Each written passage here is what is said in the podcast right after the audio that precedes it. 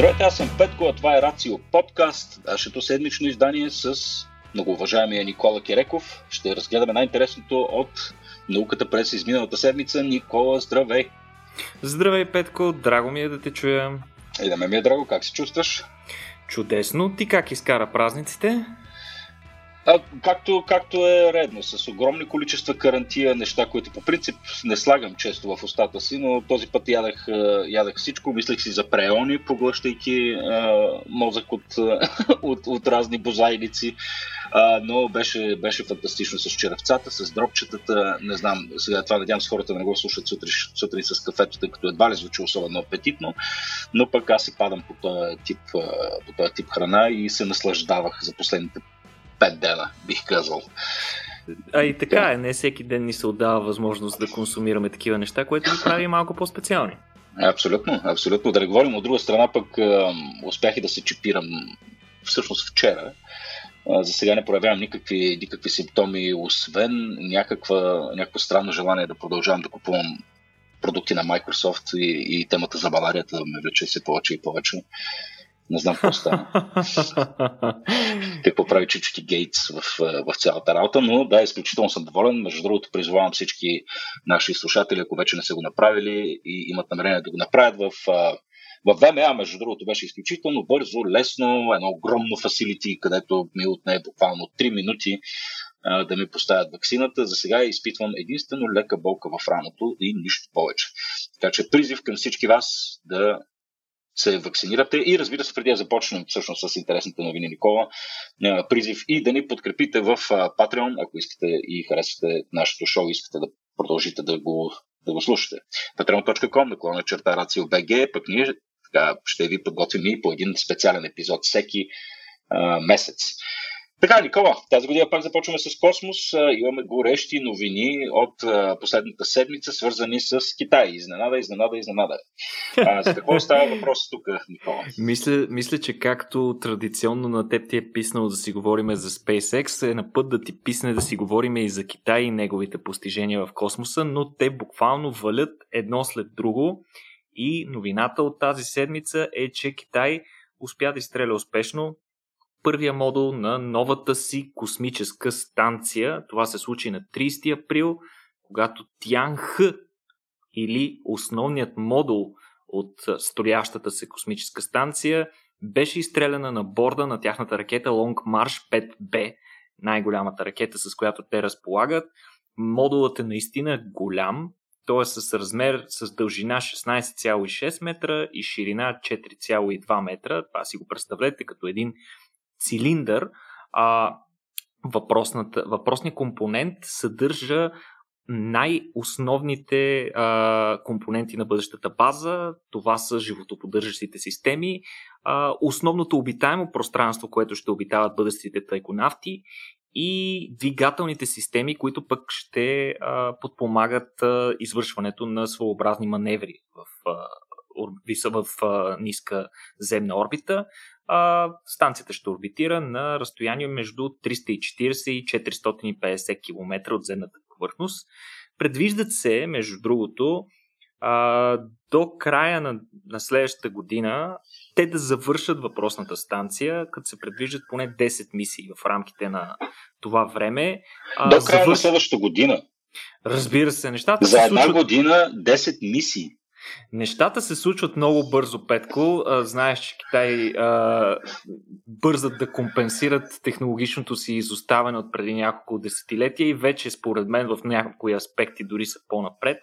Напълно завършената инстанция ще бъде с а, големина около една четвърт от Международната космическа станция, но нека напомним на нашите слушатели, че Китай а, беше а, а, така да се каже, изгонен, ако мога така да кажа, от задругата на Международната космическа станция, не беше допуснат да участва в този проект и затова а, Китай се принуди да изгради собствена такава станция, а, като вече изградена а, тази станция ще, съответно Китай ще се превърне в единствената държава, която си има собствена станция. Чухме за подобни апетити от страна и на Русия, която възнамерява да построи такава до 2025 година, изтегляйки се от проекта на Международната космическа станция. Иначе предишните опити на Китай да разработят подобни технологии бяха свързани с извеждането на други няколко космически модула, така наречените Tiangong 1 и Tiangong 2 станциите, които обаче бяха сравнително по-скоро демонстрационни а, елементи. Те съдържаха малки модули, които не позволяваха дълготрайно пребиваване на астронавти в космоса, докато а, новата космическа станция, а, чиято основа ще е модула Tiang-H, който беше изведен, а, ще се състои от три компонента, т.е. още два компонента големи ще бъдат изведени и монтирани за Тянха. Другите два компонента ще съдържат по-скоро научна апаратура и съответно ще бъдат нещо като научни лаборатории. А, иначе интересното е, че Китай вече обяви а, че са отворили, отворили са сайт, в който различни страни, без никакво ограничение и различни научни институции могат да кандидатстват за проекти, които да бъдат тествани на тяхната международна, на тяхната китайска станция, а, така че те остават отворени за света, макар че света до някаква степен е затворен за тях. А... Е, спомням се между другото това, което споменах в предишния епизод, което ми се стори много интересно, че всички астронавти и космонавти на Международната космическа станция трябва да владеят съответно руски и английски като официални езици и съответно американците да говорят повече на руски, пък рустанците повече на английски. Интересно ми е дали изискването за китайски ще стане така условие за пребиваването на тяхната космическа станция. Предполагам, че това ще намали малко, ще, ще създаде един ботълнек, защото не, не се учи лесно този език. Е, за съжаление, на този етап поне а, от китайската страна не са обявили, че а, ще приемат гости от други страни, но поне експериментите им с удоволствие ще ги качат. Значи докато... те приемат проекто предложение за някакъв експеримент, обаче при условие, че, те, че китайците го извършат, така Разбира се, разбира се. Е те искат да си развият а, съответно и школата за астронавти, като ага. мисля, че миналия път коментирахме, че те дори са направили с си изкуствен празник на космоса, който вече се празнува за, мисля, че четвърта или пета година поредна. Тоест, изобщо целият а, хайп в а, Китай е по посока на развитие на космическата индустрия mm. и развитие от една страна на амбициите на младите китайци да станат астронавти, защото те вече могат да станат такива. Mm. А, едва ли и това ще е първата. Едва ли това ще е първата станция. Да, да, да. И вече Поднебесната империя ще бъде наричана лаконично Междузвездната империя, сигурно. Горките не знае, не знае дали те са наясно, че чисто семантично някакси леко и плавно се движат към тъмната страна. Уха! Това е интересно заключение, правиш, Петко. Не го бях гледал от тази гледна точка, но си прав. И тук, с оглед на това, трябва да кажем, че нещо не мина и без а, своите характерни драми. Оказва се, че останките на голямата ракета uh, Long March 5B, с която беше изстрелян uh, първия компонент на станцията, uh, се впуснаха в едно безконтролно падане uh, към Земята. Uh, това се случва от време на време. Понякога ракетите носители не следват предварителната траектория, нещо се случва и а, предварителният им план за падане, който предвижда те да паднат в необитален район, примерно в океана или някъде на Земята, понякога тези неща се провалят. Все пак имаме още какво да учим по отношение на изстрелването на космически ракети, Та въпросното нещо предизвика доста така признаци на паника по цял свят, тъй като се оказа в един момент, че ракетата може да се стовари на главата на почти всеки човек на Земята. За щастие се оказа, че в България и, тази, и този край на източна Европа по-скоро няма как да падне. А, но и до ден днешен никой не знае къде точно ще падне. Ракетата е доста голяма, останките и с, с, тежест около 20 тона, което го прави един доста сериозен а, космически отломък, който по никакъв начин няма как да изгори изцяло в а, атмосферата, така че парчета от него ще паднат. Разбира се, при все, че... скандал, не мога повярвам.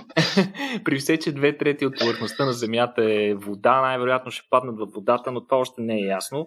Но а, нека не бъдем нали, а, типичните европейски критици на а, китайската технология и политика и да кажем, че подобни неща вече са се случвали и преди, като най-големия космически буклук, който е падал безконтролно от орбита към Земята, това е а, космическата станция Skylab на Съединените щати, която през 1979 година се разпада някъде над Западна Австралия.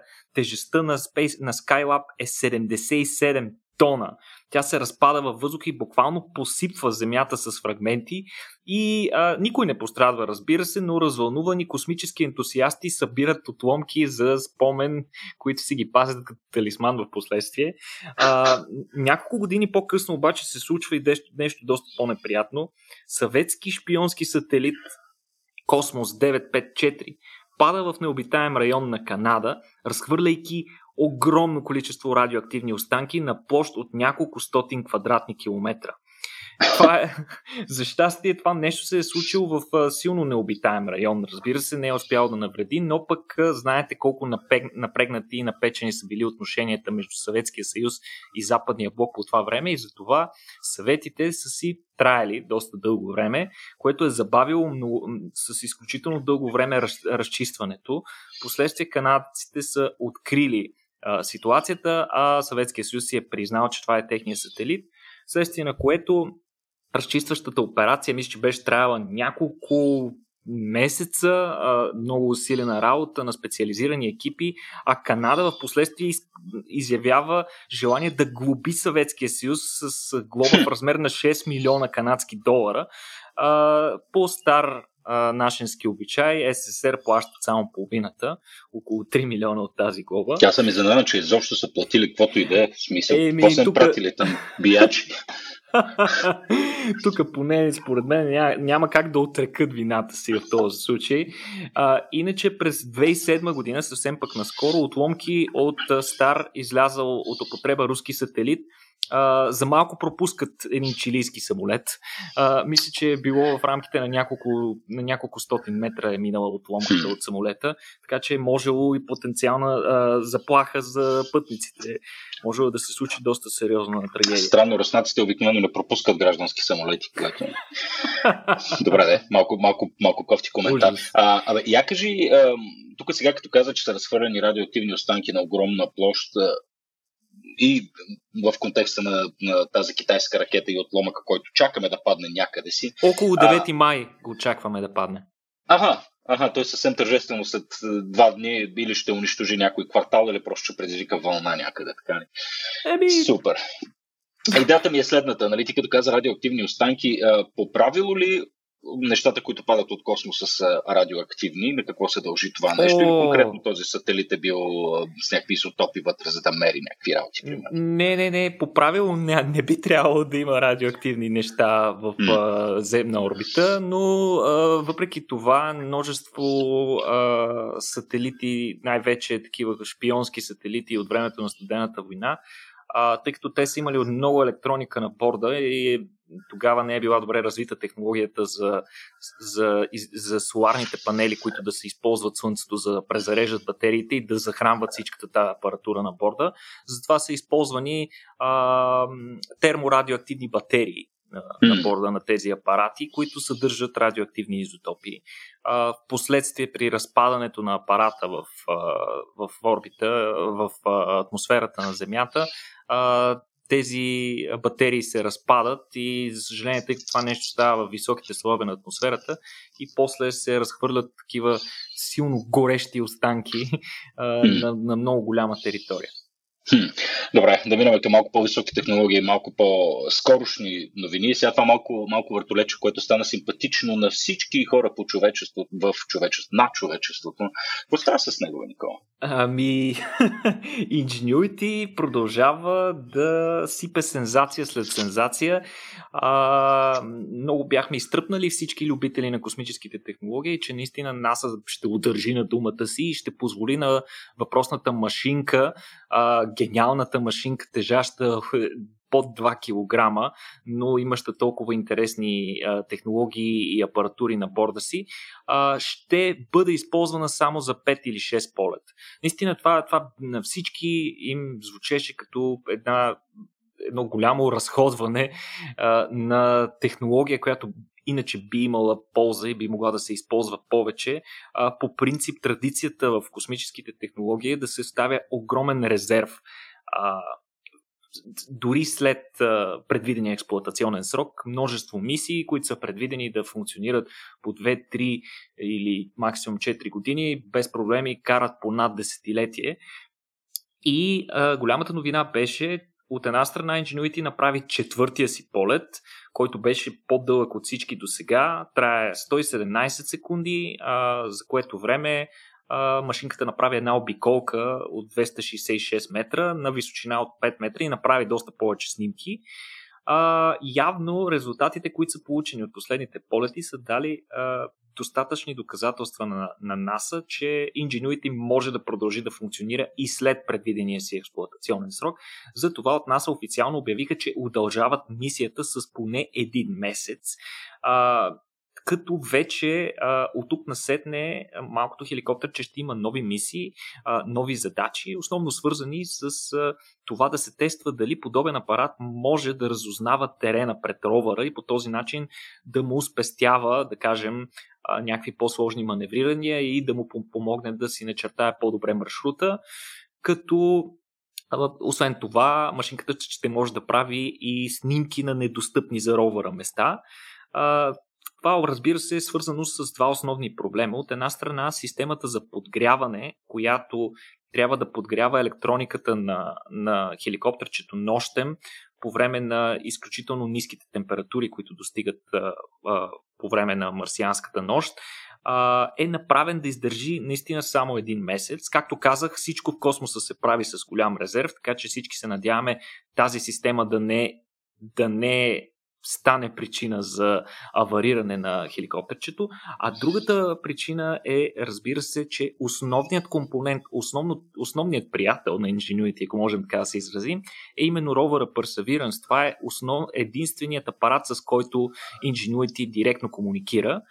И следователно, ако ровъра се отдалечи твърде много от Ingenuity, няма да можем да осъществяваме връзка с апарата и той ще се смята за технически мъртъв. А, но и това нещо беше решено наскоро, след като от нас се обявиха, че ровъра няма да напусне скоро района на приземяването си, въпреки предварителните планове да го направи, а, тъй като по време на предварителните анализи а, геолозите и учените в НАСА са попадали на много интересни скали, които най-вероятно са представители на най-древните останки на скали в кратера. За това се предвижда а, ровър да, да вземе повече проби, а, включително от конкретно тези скали трябва да се опита да, да прокопае със своята сонда и да вземе проби през юли, които ще съхрани на борда в канистър специален, както казах, както сме говорили преди. А, тези проби в последствие трябва да бъдат взети от друг апарат и да бъдат върнати на Земята до 2030 и някоя година. Ами, стискаме палци на Ingenuity да си, да си свърши добре работата. Да видим. Те всъщност нали, поставиха вече, като proof of concept, вече виждаме, че това нещо е успешно. Очаквам следващите да, апарати, които да летят на повърхността на други планети. Интересно е с какви неща биха експериментирали в този случай или може би ще се придържат към този дизайн. Ти знаеш ли дали всъщност е имало някакви идеи за друг тип летателен апарат, а не това нещо, което прилича по-скоро на малък въртолет или дрон? В смисъл, имало ли е глайдер, да речем, като идея или нещо подобно? Наясно ли си? О, да, имало е. Това, това е една по-голяма тема, разбира се. В интерес на истината, това, което се смята за първи полет на друго небесно тяло, а, технически не е точно така. Първия полет в а, атмосферата на друго Басло небесно тяло... Баслове 14 не? Тук обаче ще те разбия. Не е баш така. Не с точно руснаците, ами са руснаци заедно с французи в интерес на истината, които изпращат много интересно. А, точно така, а, френски учени са, събир, са събрали доста опит при работата с а, стратосферни балони и включително един изключително талантлив французин, на който не му помня името сега, но аз мислех даже да направим нещо специално а, конкретно за тази мисия, защото е наистина много интересна. А, та, те а, решават да изпратят такъв специфичен, много особен балон в, в, в високите слоеве на Венера. И а, всъщност наистина успяват а, подобна технология. Много е интересна историята, много малко известна космическа история от а, времето на студената война, малко и преди това даже. А, това е по времето на студената война, колаборация с Франция. О, да, да, да, да, разбира се. И... Ах, то е Дегол. А, всъщност там започват нещата, а, но мисля, че е, заради края на студената война мисията се забавя много, защото разбира се остава на заден план предвид политическите проблеми на Съветския съюз, но в последствие се възстановява а, интереса към това и мисията все пак бива реализирана. Много интересна мисля, някой път ще си говорим за нея. Иначе друг път, а, друг апарат, за който се говори от доста време е Dragonfly апарата, който трябва да изпрати един доста голям летателен апарат, една гигантска платформа летателна, която да лети в атмосферата на Титан. Така че а, имаме. Колко гигантска? Ами, нямам представа. Нещо представи си с а, малко по-малък размер от а, роварите, които виждаме на повърхността на Марс в момента. Е, разбира се, доста по-улекотено с по-малко инструменти, за да може все пак нещо да лети, но то ще извършва доста дълги полети от по а, няколко десетки минути или дори около час, като а, разбира се, това ще бъде подпомогнато от много по-гъстата атмосфера на Титан и разбира се по-низката гравитация. Така че там летенето до голяма степен ще бъде по-лесно, отколкото на Марс. И това ще ни позволи, разбира се, да изпратим доста по-голям апарат. Добре, за следващия път да се подготвиш за тази френско-съветска мисия, че ми, стана, че ми стана интересно. Сега да минем към, едно, към една друга тема. Удобно забравена. Аз всъщност не съм сигурен дали тя някога е била е заемала някакъв център стейдж, що се отнася поне до така, заболяванията, които мъчат, мъчат човечеството, но вероятно много от нашите слушатели знаят, че един от най-големите или вероятно най-големия убиец всъщност в историята на човечеството е не друго, а маларията, а, която продължава да вилне и до ден днешен. Не знам, Никола, ти не знам какви статистики разполагаш, но аз съм чул, че близо половин милион души може би загиват а, годишно от 230, 230 милиона случая на малария се регистрират годишно, като Бо? това вероятно са силно подценени а, цифри, тъй като със сигурност огромно количество от случаите никога не биват регистрирани. От тях около 400 хиляди човека годишно умират от малария, като над 94% от всички смъртни случаи са в Африка. Да, това до някъде обяснява защо нещата не са, не са center но във всеки случай виждаме, че тук имаме някакъв, някакъв пробив. Сега има съществуващи вакцини за малария.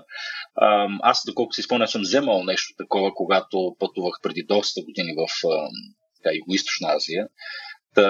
Какво, с какво разполагаме в момента и всъщност какво е новото тук? Вакцината се нарича R21. Точно така, а, но преди да стигнем до вакцината, искам малко така да се пренесем в Африка, защото това е място, където Айде. малцина от нас а, успяват да отидат през живота си, а пък и нали, на много малко хора това им е мечта дестинация и до голяма степен а, черния континент е едно забравено място, силно подценявано е и страданието, което а, е свързано с а, множеството заболявания, които измъчват а, хората там. Но пък аз искам да се пренесем в една моя любима страна, в Буркина Фасо а, отиваме Петко и конкретно... Е любима страна, защото? много ми харесва, името ми звучи много приятно. Та, а, иначе трябва да признаем, Буркина Фасо е една от най-бедните страни в, в африканския континент.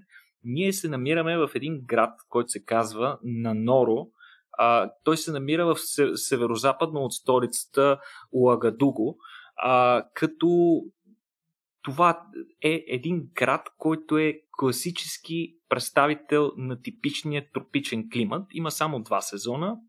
Един горещ и сух сезон, който е през декември, януари и февруари и мусонен сезон през цялото останало време, като тогава важността е много висока и съответно а, имаме и много комари.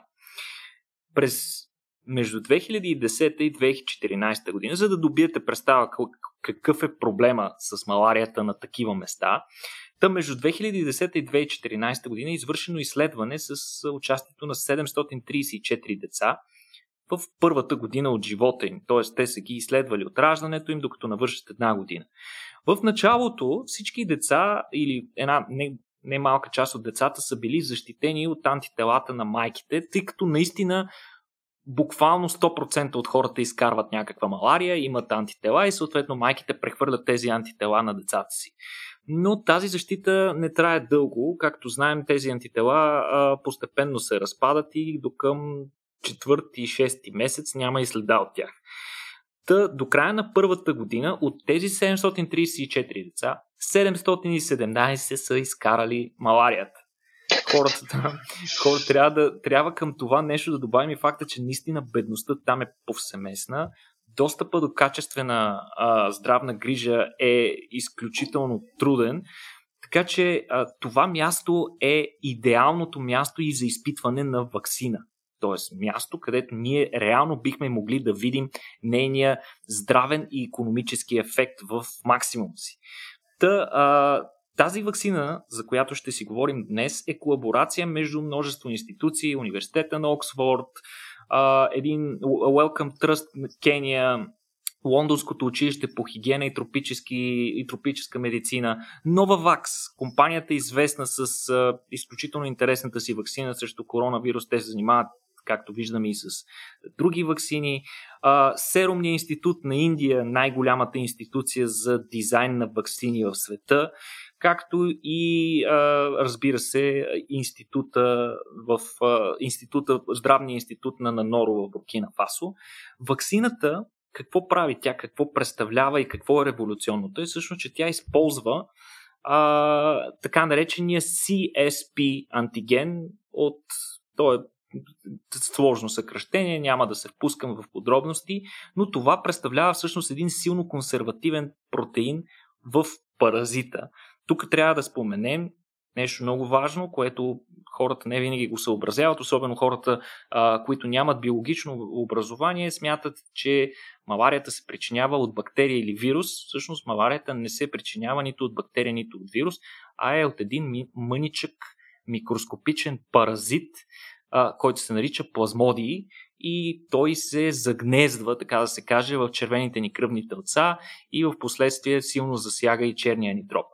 А, сега, а, при предишна вакцина, между другото, е използван същия протеин, т.е. не е нещо ново, че най-вероятно този антиген е основният антиген, към който трябва да насочим имунният отговор. И а, тук само да поправя Петко, предишни вакцини за малария а, са били тествани, но всъщност одобрена вакцина има само една. Че аз съм лапал някакви хапове, бе, Никола. Нещо ами ми тези, даваха мое. Тези, ами, шом са хапове, значи не е било вакцина. А, най-вероятно това, което си взимал са лекарства против малария профилактично. Тоест неща, Аха. които биха до някаква степен спрели паразита, ако ти попаднеш на него, но пак с известна вероятност. Аха. А, въпросната вакцина, която е до сега одобрена, тя се нарича RTS-A50, AS01 и тя е на, на фармацевтичния концерн GSK, GlaxoSmithKline, като тя е първата и единствено одобрена до момента вакцина и за съжаление тя демонстрира сравнително доста ниска ефикасност, между 26 и 50%. Разликата при новата вакцина, наистина изключителната новина в случая, е, че тази вакцина демонстрира огромна успеваемост, над 70% ефикасност, което вече я прави наистина, наистина потенциален нека го наречем game, game changer. Да. Знаеш, че не там отиваш. тази вакцина, разликата спрямо предишната е, че тя използва не просто протеина, а използва така наречените VLP или вирусоподобни частици, които са направени от липиди, които, а, които приличат, представете си го на вирус, по това, че са съставени от някаква, м- като клетъчна мембрана, по повърхността на която се експресират големи количества от този протеин. Това ги прави обикновено този тип вакцини много по-ефективни от тези, в които просто пускаме свободен протеин. А, освен това, към тях се добавя и новият адювант на нова вакс, който се използва при а, коронавирусната им вакцина. Той се нарича Matrix M и той е наистина чисто нов. За първ път е бил използван в а, а, коронавирусната вакцина и демонстрира изключително добра успеваемост. А, използвали са, приложили са така нареченото Age De-Escalation Study. Това са специални проучвания, при които даден кандидат медикамент първо се тества при възрастни хора, после постепенно се намалява възрастта на хората, които биват тествани. Идеята е да се стигне до деца, защото децата наистина са най-засегнати от маларията. Те, техните а, слаби организми наистина не могат да понесат а, силно, силното възпаление а, от а, маларийната инфекция и затова най-честите случаи на смърт са при деца. А, те стигат до деца и започват проучване при 450 деца, които са разделени на три групи от по 150.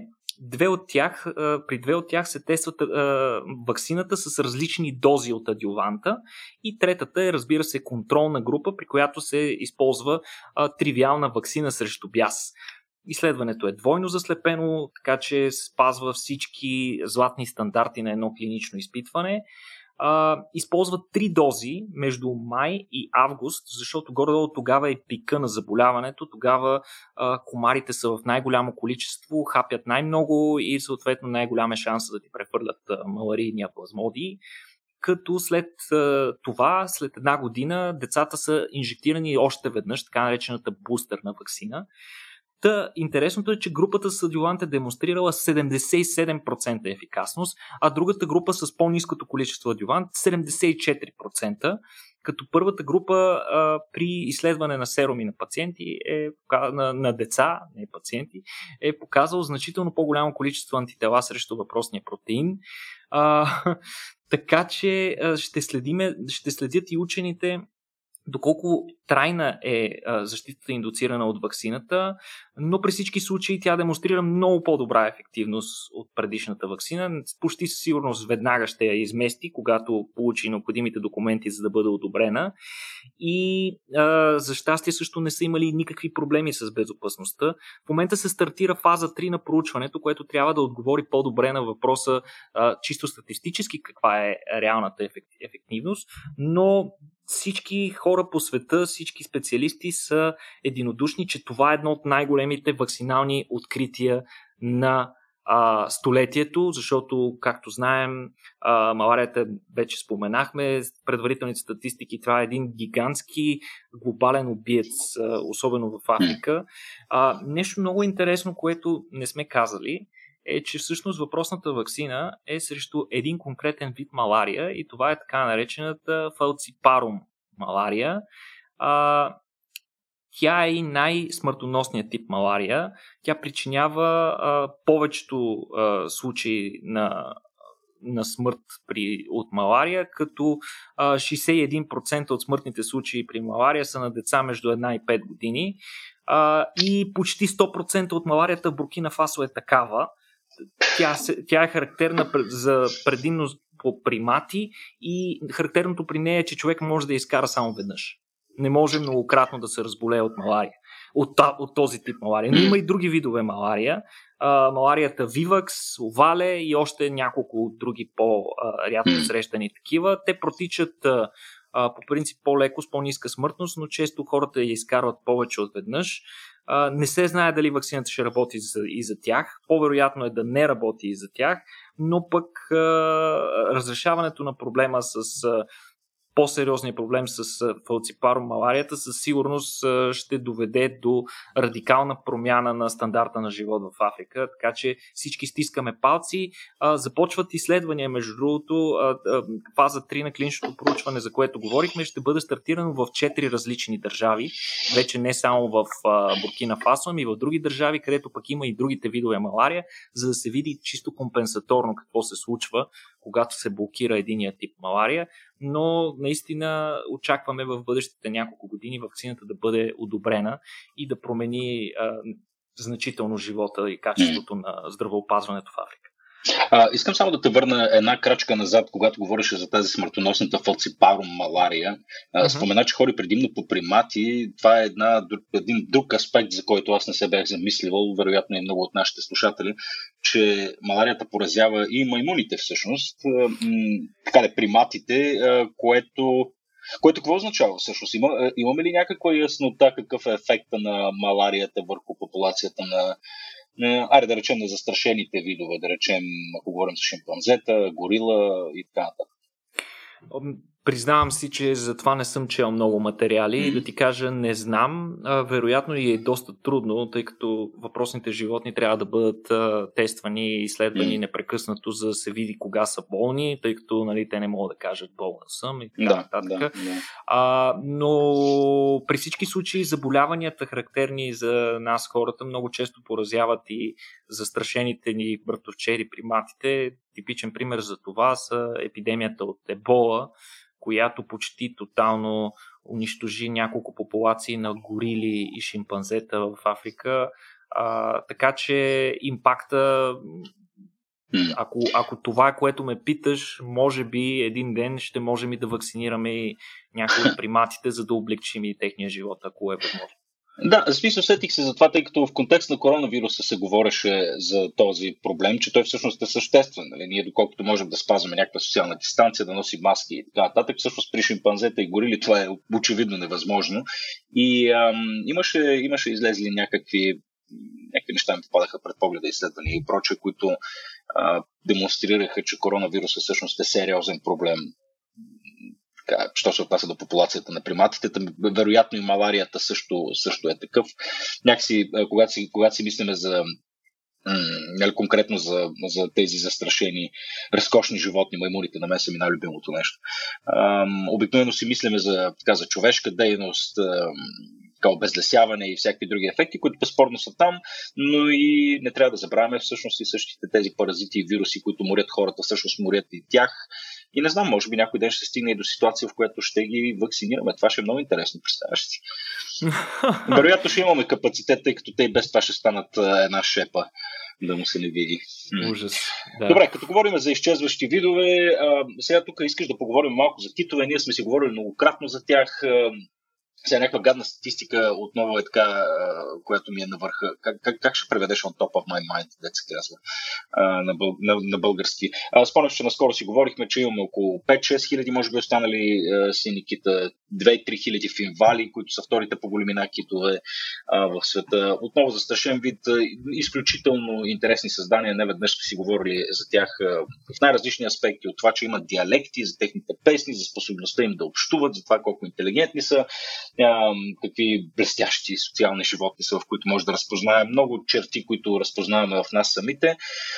И сега ти тук си посочил една новина, свързана именно с, с финвалите и така тяхната, употребата на техния начин на общуване, на техните песни, конкретно за изследване на морското дъно, звучи интересно какво, какво правят тук хората.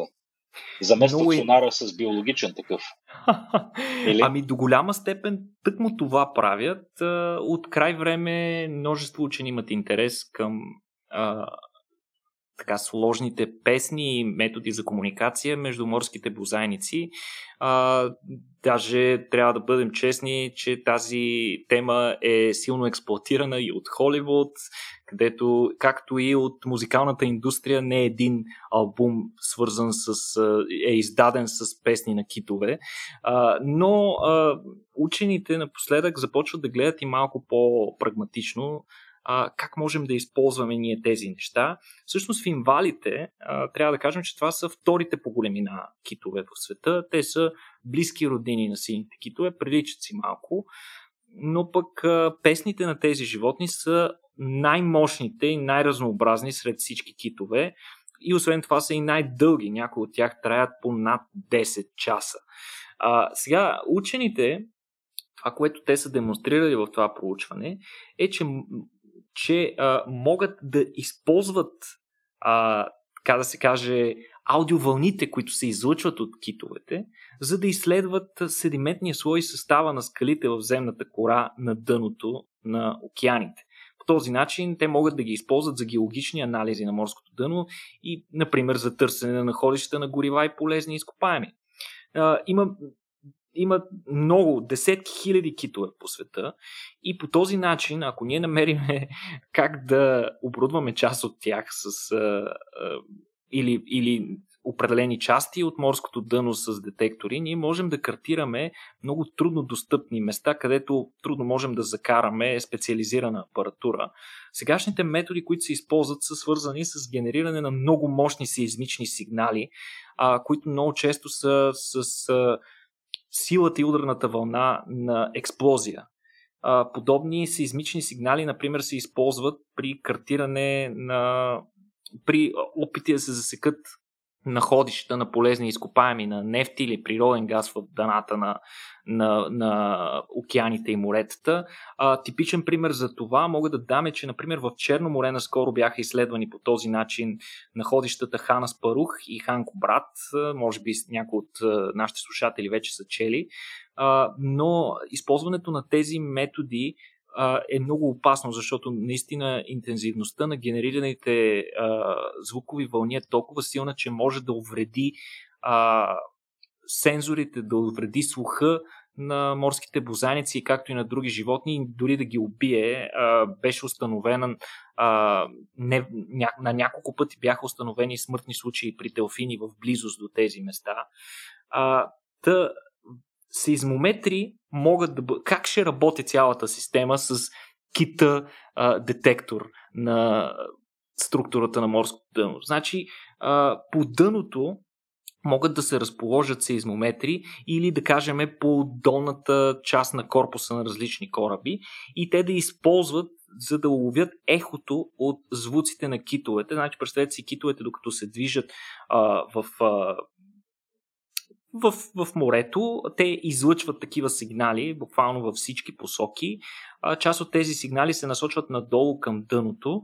Когато стигнат дъното, те отскачат от него и при това отскачане те променят своите частотни характеристики. Ако е достатъчно чувствителен датчика, той може по тази промяна да определи състава или структурата а, те излучват акустични вълни с различна дължина на вълната, които освен това проникват и различно дълбоко в дъното. Някои от тях проникват по-дълбоко, след което от по-дълбок слой се отразяват. Съответно има известно забавяне между а, сигналите с различна дължина на вълната, като засичането на това забавяне и на тези характеристики на промяната на частотата може да се използва за определяне на състава. А, използвайки а, различни машинни алгоритми, това вече е отвъд теорията, ами вече си говорим на практика, а, учените са успели да обучат алгоритми, които, анализирайки тези сигнали, да дават доста добри данни, като в сравнение с а, данните получени от класическите сейзмометри, те дават много сходни резултати, като единствената разлика е, че просто разделителната способност на получените данни е малко по-ниска, но това пък би могло да се използва за едно предварително проучване, както може и да се използва за проучване на по-големи обекти, например да се получи много интересна информация за структурата на земната кора и разположението на разломи, което пък да ни даде информация къде има повече рискове за земетресение или за възникване на гигантски вълни цунами. А учените също така твърдят, че не само в инвалите а, са екипирани с а, подобна а, звукоизлъчвателна а, а, техника, ами може и други китове да бъдат използвани, като например гарбатите китове, кашалотите и сините китове. Така че много скоро можем да видим наистина китовете да вършат и някаква полезна работа, което до голяма степен пък може да повиши а, до някаква степен уважението ни към тези животни и да подобри техния а, статут на защитени такива. А, мен ми е много интересно, това е нещо, което изследователите не са тествали, е дали пък може самите китове да бъдат оборудвани с датчици, така че те да засичат ехото от собствената си собствените си песни, така едни роботизирани китове си представи Петко. Със сигурност... О, нямаме си друга работа, Никола. Не стига, че пологи удомашняваме сега и ще ги правим и андроиди. Ох, ние сме чудовища. не знам. Не заслужаваме да живееме, Никола. Добре, тук искам, искам да отидем към тая новина с змията. Аз наскоро се върнах от Червен бряг, между другото, където консумирах всичките тия карантини и попаднах в едно огромно поле с каманак. Разказаха ми, че там могат да се видят земи с размерите на анаконди. Разбира се, това не е вярно. Но, но със сигурност, сигурно си го представих това нещо в горещите августови месеци, как е някакъв чудовищен змиярник. Та змиите бяха няколко часа в, в главата ми, опитвайки се да опазят деци, деца и себе си а, от, от една потенциална среща с, с нещо такова. Сега аз не се, не се страхувам много от змии, вероятно ти, Никола, пък съвсем познавайки те. Имаш mm-hmm. ли ти някаква фобия? Не, не, в никакъв случай доста уважавам тези животни. Доста ги Много ми харесва. всичко да. О, разбира се, всяка среща с тях за мен е безкрайно полезен спомен и много интересно да наблюдаваш. Макар, че срещите обикновено са доста кратки, животните много рядко а, биват агресивни. Всъщност никога не съм виждал агресивна змия лично. Аз само съм чувал истории, обикновено те са свързани с по-големите екземпляри на смоци у нас, които понякога проявяват така смелост в а, устъплението си и така си позволяват да тръгнат по-смело към някой човек, въпреки че в крайна сметка стремежи им е по-скоро да избягат. А, както знаеш, повечето срещи на хората с змиите, особено пък в населените места, завършват с смъртта на животното, така че а, нали, животното в никакъв случай а, проблема е по-скоро за змията, отколкото за нас. Да, както е, с, както е с повечето видове. Не знам, тук ме ужаси е, тая, тая новина, за която искаш сега малко да поговорим, тъй като а, аз съм виждал змия да плува като един мини лох днес в моя посока, докато плувах в сладките води на Неко езеро, не мога си спомня. А, в България ли? В България, човек, да, една водна змичка просто се носеше така с uh, повдигнало главичка, точно като един мини лох не се носеше към мен. Няма да казвам какво точно ми се случи на сърцето и на гащите, но uh, да, при все, че нямам фобия, сцената ни се стори рядко, рядко ужасяваща. Та, а, да, знаеме за различни видове придвижване. Всички сме виждали, вероятно, красивите сценки на зми в пустинята, които се движат а, настрани. А, с тебе сме говорили и за тяхната способност а, да летят или да се носят във въздуха. Поправиме, ако греша, но имаше нещо. Някой, някой от тях, някои екземпляри да, да, могат и да летят. Точно така, да. А, а сега разбираме, че и а, имаме змия, която може пък спокойно да се катери по вертикални стълбове. Сега те змиите по принцип може да се катерят нагоре, бе, Никола. Това защо е странно, това, за което говориш? А, мисля, че Петко, това е идеалната новина да завършим нашия подкаст, да, така, да вкараме малко повече съспенс mm. в хората и да им дадем материал за прекрасните им сънища тази вечер. Mm. А, всъщност, това изследване, за което ще поговорим днес, е свързано с един конкретен представител, една конкретна змия. А, това е така наречената кафява дървесна змия, която е инвазивен вид на остров Гуам, Остров Гуам, както знаете, това е а, мисля, че се води ексклюзивна американска територия в а, Тихия океан, много, много далеч, така в Пасифика. А, та, там, когато хората са дошли и са се заселили, са пренесли въпросната змия, най-вероятно на кораби, на борда на кораби. И тя се е превърнала в много сериозна заплаха за местните птици, като с течение на годините повечето видове са били тотално унищожени. А, почти, почти няма вече местни видове, останали са само няколко, които обаче са изключително важни. А, няколкото останали вида местни птици са много важни за разпространяването на семената на местните растения. Тоест, тук виждаме чудесен пример за това как всичко в природата е свързано. Изчезването на един вид винаги има по-дълбоки последствия за цялата екосистема. И за това запазването на тези няколко останали видове се е превърнало в сериозна кауза на местните природозащитни организации. И за да защитават въпросните птици, те са поставили гнездата им на специални платформи, които са поставени на едни вертикални стълбове. А, сега а, идеята на това цялото нещо е да предпазят а, птиците и техните гнезда от а, най-вече от въпросната змия. Петко ще те поправя, аз не знам дали си виждал змия да се катери на стълб, аз лично не съм виждал и това изобщо не е характерно. Всъщност и... А как се качват по дървета, бе? Нали? Висят по дървета и правят някакви неща или те там си живеят? Еби обикновено използват по-скоро разни клони и такива нащърбвания mm. в кората на дърветата. Не върху всяко дърво може да се качи змия, това също е важно. Те а всъщност тук обстоятелство ти казваш стълб, в смисъл означава плоска повърхност всъщност. Абсолютно плоска ага. повърхност с височина над 15 метра си го представи или 10-15 метра. А, та Поставяйки птичките на тези места, природозащитните организации са спокойни и ние направихме каквото е по нашата сила.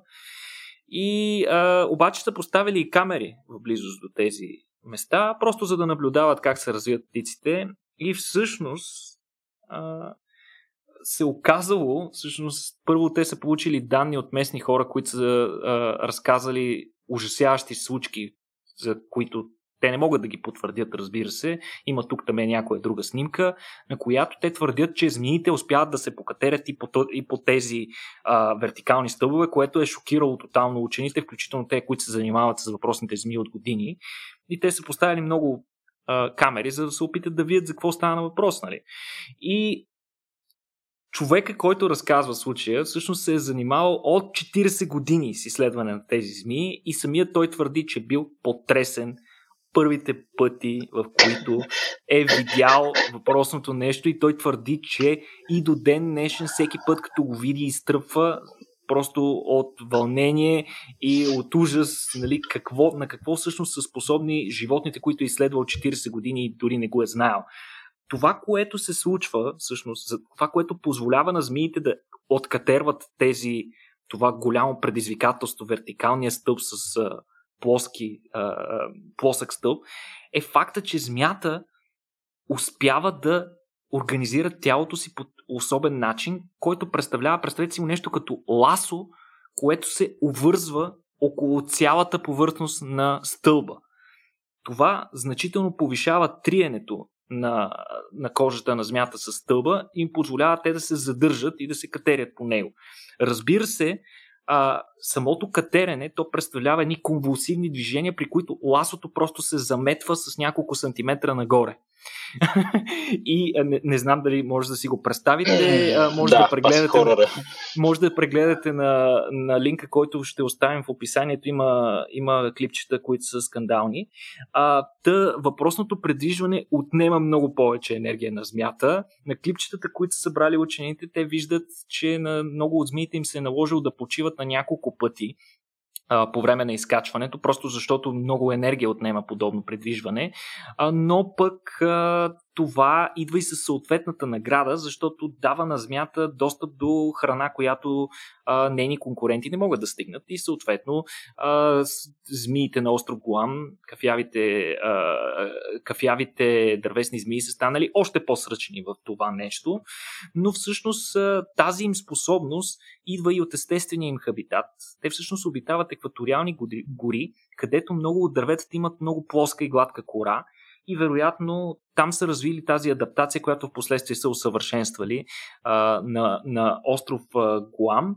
Съответно, това разбира се изисква и да се смени значително методите за защита на птиците, като вече се предвижда използване на стълбове с променлив диаметър, т.е стълба да не е гладък, а от време на време да си променя диаметъра в разширяване, стесняване и така нататък, което вече най-вероятно ще представлява прекалено голяма пречка и змиите ще се откажат а, от подобни а, приключения. Но пък а, не се знае. Това може да стане голяма сензация в интернет и да почнем да гледаме а, многобройни клипове на змии, успяващи да откатерят и всякакъв тип препятствия, които сложим само и само да се доберат до а, птичките отгоре, подобно на тези клипове, които наблюдаваме с а, катериците, които крадат от храната на птичките от mm. хранилките на хората. Ох, не знам, между другото аз гледах един клип току-що, докато ти говориш, да стръхна ми всичко просто. Но животните са доста изобретателни, аз много се впечатлих. Това е изцяло нов механизъм на предвижване при змии, неизвестен до сега и неустановяван при други. Mm. А, нещо като, нещо като да, да знам, да видиш орангутан да лови риба, както, както всъщност сме виждали с копия. Нали, изведнъж. Е, добре, Никола, много интересно. Благодаря ти а, за готините неща. Чакай да си затворя клипчето с а, това чудовище, че ме разсейва. Направо. Покажи го, покажи го на детето ти, като приключим. А, Аз съм 100%. сигурен, че, Е, сигурен, че 100%. на него ще му хареса. Да, да, да, всичко, всичко към което реферираме обикновено в тези епизоди, така бива показано и на хлапето ми, то вече не знае къде се намира горкото от някакви неща. Но да, във всеки случай благодаря ти много, Никола. Благодаря и на нашите слушатели, които търпеливо ни слушаха. Знам, че ви е било интересно. Всъщност, Никола има тази способност. Между другото, само да вметна, сигурно ви прави впечатление, че така често пъти задавам леко странични въпроси по темата, която обсъждаме. Никола никога не е готов за тия неща. В смисъл, шоуто ни е много, много зле скрипнато. Имаме общо взето няколко, няколко опорни точки. А, да, казвам го не случайно, тъй като аз самия се възхищавам на способността на Никола по каквато и тангента всъщност да го хвана. А, странична тема, той да може а, и да има винаги какво, какво да каже. Истински енциклопедист си, Никола. Аз съм впечатлен и продължавам да се впечатлявам от тебе. Да, а, окей, ако шоуто ви днес е харесало, виж как вече го наричам шоу, Никола. Така е. Абсолютно. С, с, тези, с тези змии направо то си започна да прилича на шоу цялото нещо. да, Фрик шоу. да. Ако шоуто днес ви е харесало, може да ни подкрепите на сайта patreon.com, наклона на черта RACIO.BG, да си купите някои от нашите тениски, да си поръчате книга от нашия вебсайт, да си купите билет за някои от предстоящите събития а, и просто да ни следите навсякъде, включително в а, YouTube, Facebook, Instagram, където, където ви харесва за повече научни новини, информация за събития и прочие неща. А, благодаря ви, че ни слушахте. Благодаря ти още веднъж, Никола, и до следващия път, приятели. Чао!